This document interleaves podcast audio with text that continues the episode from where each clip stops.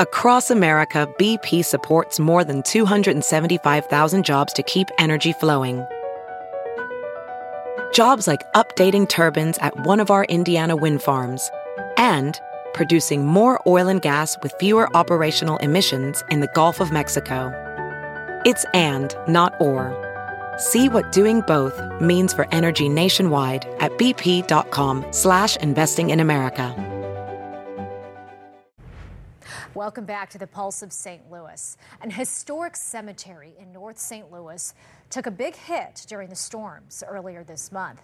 This is a look at Bellefontaine Cemetery in Arboretum on West Florissant. Several trees were uprooted, many more were damaged when severe weather rolled through July 1st.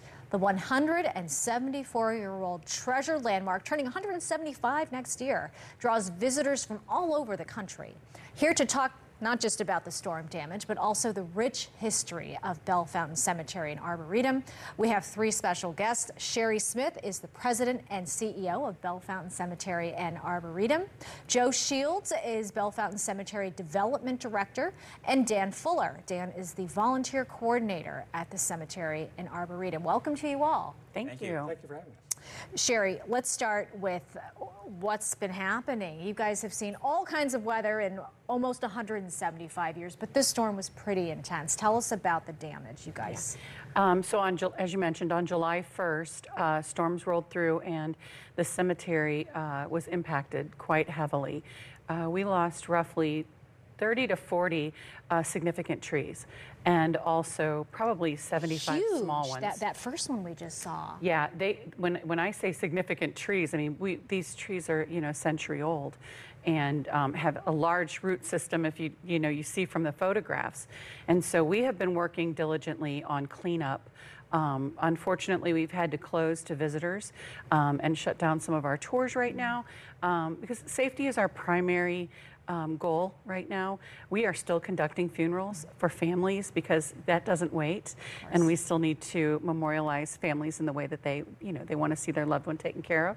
And so, but we're doing that strategically and making sure that the grounds are cleaned and cleared up enough for them to get in. Any monuments or buildings that were damaged? No uh, damage to our buildings, thank goodness, but we had a few monuments damaged. Um, we will not know the um, the magnitude of that until we get all the trees up and are able to see what's underneath them. What some people might not know is you have a world class arboretum. And as you mentioned, you lost some trees, but tell me how that affects, as I said, world class, your status as an arboretum. Yeah, so we are one of 45 in the world, level three arboretum. Um, we are the first one in the state of Missouri. Um, and in order to be a level three arboretum, you need to have a tree count of over 9,000 with over 500 woody plant species, and we, we do have that. And so really, you know, although this is very difficult for us to see because these trees are magnificent, um, that will not affect our status. That so, is good news yes. amid everything that has happened. So now I want to talk about why we originally have you guys here, and that's to talk about the incredible history. Uh, the cemetery is nestled in North St. Louis. You have so many incredible people, the resting place of some of the most famous people who helped bring St. Louis to life and really make it the gateway to the West. Um, tell us some of the big names, Joe, who were there. Well, I refer to the cemetery as a collision of coincidence because the barons and captains of industry um, from the 19th and early 20th centuries, they, they all chose Bellefontaine as their final place of rest. So if you take um, even the four industries that St. Louis excelled at in the 19th century, which is manufacturing beer, coffins and caskets, oddly enough, shoes and tobacco. All, all of the giants and the pioneers of those industries are there. Adolphus Busch, um, the Lewis family, uh, the, the Brown brothers, Brown Shoe Company, uh, Wainwright Beer, which would be Ellis Wainwright, and, and, and William Jacob Lemp of the Lemp Brewery. Eads I mean, oh, James just, Buchanan. Yeah, it's incredible. Um, and Dan, as a volunteer coordinator, tell us about how exciting that is. Yep. You know, in your capacity. So uh, we have many programs and tours that we do. We couldn't do them without our uh, volunteers. The most significant person of historic note, though, is William Clark on our grounds. Um, he died in 1838 and came to us in 1860. And so people have come, literally, as you said before, from all over the world to see his final place of rest. Uh, it's it's something to see if we can just get people up there. Um, they they won't ever want to leave. That's really amazing. And so we're hopeful that once the cleanup and everything's clear, people can come back to doing to doing these tours. Talk about um, Joe, your personal connection. This runs in the family, if you will. It is. So um, I've been a full-time employee for two years, but I grew up on the grounds because my family have been private gardeners and florists since the mid 1870s, and they worked in and around Bellefontaine Cemetery and Calvary. So I remember being there as a kid with my family. Mm-hmm. And um, it's just um, it's just an incredible place to to be able to come to every day and experience history. Mm-hmm. And, and, and Sherry, this um, I was going into the history. I mean, the website. There's just so much wonderful. I just can't imagine what it's like to see it in person. But to know that this was one of the pioneer cemeteries back in the what was this the 19th century? Mm-hmm. A rural. There was a rural cemetery movement. Tell me what that was all about. So, you know, back before roads existed and um, you know cars, uh, there were a lot of small cemeteries within cities, and um, right around the cholera epidemic, they started transitioning those cemeteries outside of cities. And so Bellefontaine was formed then. So if you think of it this way, all those little community cemeteries and church cemeteries, um, those people who were interred there were, were moved and moved to Bellefontaine. And so when you went there uh, back then, it was a half a day carriage ride. And so families would load up their children, they would meet their neighbors out there, they would go and take care of their family lots. Um, you know, they were most likely planted with a garden. Uh, they would bring picnics and spend the day. The children would play. Um, and so the rural cemetery movement uh, was really about family time once, uh, you know, once the families arrived at Bellefontaine. And in some ways, it was um, kind of a pioneer. Yes. The oldest garden cemetery west of the Mississippi. Um, the concept actually began at Père Lachaise in Paris, France in 1804, came to the New World in the form of Mount Auburn, and came to us in 1849. And one of the gentlemen who was very instrumental in designing us was Almarin Hotchkiss and was secured from Greenwood Cemetery in New York. So they just carried that same concept all the way through. Tell us if you were to walk in now, what would you see? I mean, because there, it, it can be overwhelming to someone.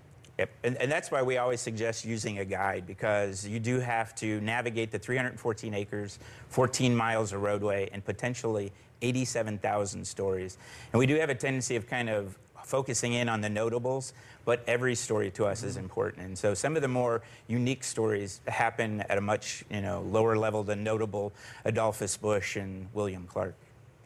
The architecture, I can't get over it. I mean, you, to see something like that going back to nearly 200 years yes. is remarkable. Yes. And we do have every type of architecture throughout the cemetery on our mausoleums. Um, our most recent mausoleum was built um, a couple years ago, and that was our first one in 70 years. And that one we don't, we're not being told who no, is there. Yes, no. and there's it's a mystery there. Yeah, and it's a beautiful contemporary structure. Yeah. Um, and so, uh, you know, the other thing I think that is extremely interesting that um, I would I would invite people to come out and uh, do is to learn about the iconography. Uh, the iconography are the different symbols and signs mm. that you see on uh, memorialization, and they really tell a story about how the person lived and perhaps how they died. And so we do classes in iconography or tours. Um, but there are many things to see. If you came into Bellefontaine, you're going to probably at first notice um, the gardens. Mm-hmm. then you're going to notice the the beautiful structure of the mausoleums, and obviously all those trees. And let's talk about the trees because that, that is pretty special. Yeah. So 9,000 trees, as Sherry said before, over 500 different woody species, and some significant trees that have been with us even before the cemetery was created 174 years ago now.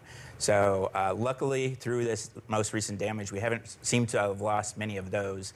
Um, and this is kind of a natural part for us. We're constantly culling older trees, making room for more trees, and unique species. We have some unique species being an arboretum that you won't normally see.